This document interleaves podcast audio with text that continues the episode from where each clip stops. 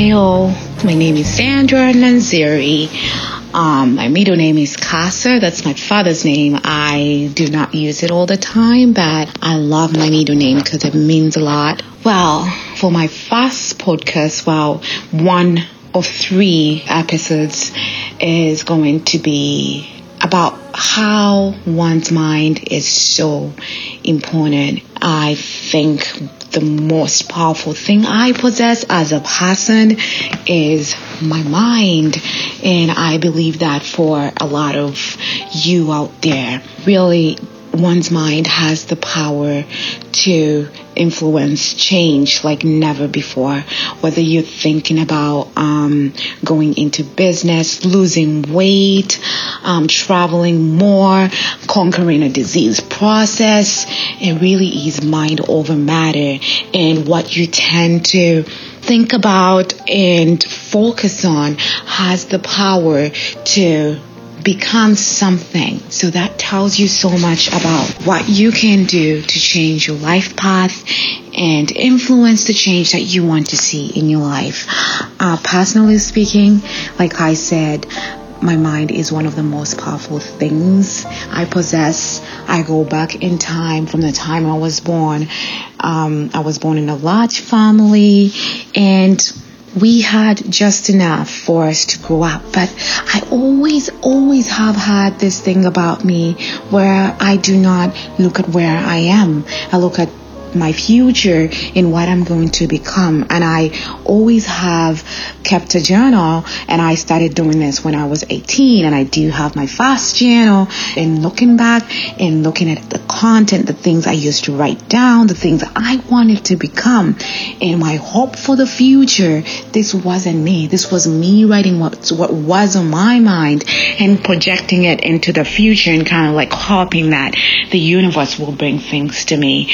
And now I do believe that we can speak things to existence. We can think things into existence. Well, you have to attach thinking and doing for things to become true, but the process begins with thinking about making a change, thinking about starting something, thinking about winning something. You have to start by thinking. And when you think, you create a pathway in your brain that helps you solve problems, helps you find resources, and helps draws you closer to the things that you want in life. So, um, going back to writing down my dreams, thinking about the things I wanted to become, and attaching everything with action and doing, I can say right now that you can achieve almost anything if you believe in yourself and if you put your mind onto something. What I'm going to focus on right now is the process I took in order for me to write my first book and I am 12 days away from releasing the book and I am thinking this all started with a thought. This all started with a thought in me reassuring myself that I had what it takes. See, I am no Ernest Hemingway. I am no Charles Dickens. I am not Chinua Achebe. You can include the list of the your favorite writers and the people that you know that are so good at telling a story. I don't think I was ever one of those people three years ago. I still do not think I'm there yet. I do not see myself in that light. But what I can tell you is my ability to think this book into action. I thought that I could do it. And by thinking I can do it and by believing in myself, despite some people that knew me telling me that maybe I do not have what it takes to be a writer or maybe that I, that's not the journey I should um, walk towards, I did not take into account what others thought of me. I took into account what I thought about myself and my capabilities, and I let my mind do the work. I started thinking about writing the book. I started researching how to write a book. I listened to a lot of TED Talks, and what I did was search for TED Talks that were talking about the process of writing, how people became writers, how they succeeded in um, in self-publishing routes, what resources they used. Because I thought I could do it. Well, the universe opened up to me and showed me all these different paths I could take to writing this book and making it come to life. So I conclude by saying three years ago, it was a thought. Yes, three years ago, I was thinking about writing a book. Three years ago, I spoke about writing a book. Three years ago, I started writing the book. See, it doesn't pay to think about something it pays to think and do, and that's how you achieve. I started by using my iPhone notes section because I did not have a laptop then, so I used my iPhone notes section to write down ideas, whatever sprung into my mind, I wrote down because I think a lot about so many things and I have so many dreams and sometimes when you do not write down what you're thinking in that moment in time, recalling whatever it was at a later time can be challenging. So I started to write down ideas and structuring what the book could look like. So this is me being intentional. After I had decided that this is something I'm going to do, I became intentional. I started doing things along that path. And, um, the other thing I didn't mention is that I am a reader. I was raised reading. I have, I have been reading so, I read so much as a young girl. Um, I have to credit my mother for this. I don't know how I learned to be a reader. Um, when I was younger, I read a lot of novels, romantic novels. I read about um, all the Disney stories you can think about. I was reading them. I read the Bible from the first page to the last page when I was um, maybe 12, uh, 13 or 14 years old. I used to read newspapers from the first page to the last page. I would just read, and that's all I did. And I would say that my strength did not lie in writing. My strength was in reading. I learned vocabulary from reading. I would read words that were too difficult to comprehend at my age and I would find the meaning of the words. So Oxford dictionaries go way back for me. This is something I started to do when I was younger. So again, my strength was in writing, but I wrote anyway. I wrote what came to my mind. I wrote down my ideas that I projected for the book and I learned around me. I learned because no one is born knowing what they should do no one at all. But I started learning around the subject. Like I said, I was researching, I was listening, I started following writers on social media. I started looking up to writers that self-publish books because this is what, this was a journey I was looking to take, looking to self-publish because I am a new writer and I don't think any publishing company would pay that much attention to me. So I went the route that I thought was easier for me.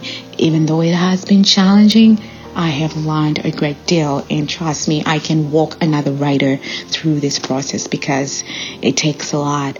Going back to the subject of writing in my iPhone notes section, so I wrote the ideas, I structured the book, every single idea I was putting on paper and like I said, I did not have a laptop. Um, so I purchased a laptop at the end of my senior year and kind of like transcribed everything over. And the other thing I was doing is in my Gmail account, I had a notes section as well where I was documenting things and everything transcribed over when I bought my first laptop. And at that point, this was like after six months of just writing a lot of ideas and just throwing them on paper without any organization whatsoever. I found that I had 70 pages and that was a challenge for me. In my life, I had never written um, that amount of words. Um, but in nursing school, I had written a 40 page paper that kind of like confirmed for me that I was able to write a book with my limited vocabulary, with English as my second language, and this is just my mind telling me, hey, this is something you can do. so I just kept doing it. So everything transcribes over and I, I just continued to write. Um, I did not know what would happen, what my next step would be. I just stayed in the moment, collecting the material I needed, writing down as I went. And I can't say that I was always inspired. So, um, if you're planning to write, there are going to be times where you are not inspired. And those are the times you should step back and reevaluate your um, journey. So those are the instances I kind of like step back and look back um, at where I was and where I was heading. And those moments for me are moments of self care to be able to quiet my mind and think about where I ha- where I was when I started um, up until where I am in the moment was something I did to self care throughout this process because we need to be um, attentive to our mind. Self care is not just the physical part; it is also our minds as well as our souls. So I needed to be enriching my soul. I needed to be enriching my mind. So there were a lot of things I was doing that were helping me enrich my mind. And in those moments where I was not inspired to write because I just didn't have the content or I had lost track of um, not time but lost track of what I wanted to focus on, I would stop and think about um, well, just take care of my mind and listen to beautiful music. I love, love, love music. And I know there's a lot of music out there that is healing. It will heal your soul. It will replenish your mind. So I would listen to music. I would have deep conversations with my friends. And this is one way that I would cleanse my mind. I would draw closer to my inner being, draw closer to God. And before I knew it, I was back to being inspired and back to writing. And the thing about writing that's strange too is that once you get in the zone, you really do not want to be distracted. So these are the times in my life where I would just remove myself from everything that was going around me. Like I was not going out with friends. I was not engaging with my family. I just, I just drew into the art. I think writing is an art. I just drew into the art of writing. And again, I repeat, I don't think I'm a great writer. Maybe I will be someday because I do not plan on just releasing one book. I plan to keep going. I plan to create more. I plan to write more. And wow, like I said, it is mind over matter. It all started with the thought that I could do this. I do not doubt myself for a minute. It's not up to me to doubt myself. It is up to the people that perceive everything I do to doubt me, but it's not up to me to doubt who I am, what I'm what I am capable of and the journey I am choosing to take. So it is important to believe in yourself, um, not to doubt oneself and if you have a thought, if there's something that you need to do, whether it is writing a book like I did, starting a business, going into a new profession, beginning a journey that's strange to you, whatever it is, everything in life is mind over matter. Your mind is one of the most powerful things you possess. Like I said in the beginning, I still think my mind is one of the most powerful things I possess because going back through my life, there isn't a thing that I put my mind to I failed at. Well, I seldom use the word fail because failing is relative because you fail but you learn the experience of failing is a lesson and you can apply that lesson in, onto something else and be successful so failing is not a word that i use a lot and i don't believe that we fail. We learn. When we fail, we learn. There's a take home from not getting what you wanted in the first place. So, in concluding this first part of um, Mind Over Matter episode, I would just say that get your mind straight. And it does take time to, you know, make up your mind about things. So don't rush the process. You will focus and you will get there. All right, goodbye.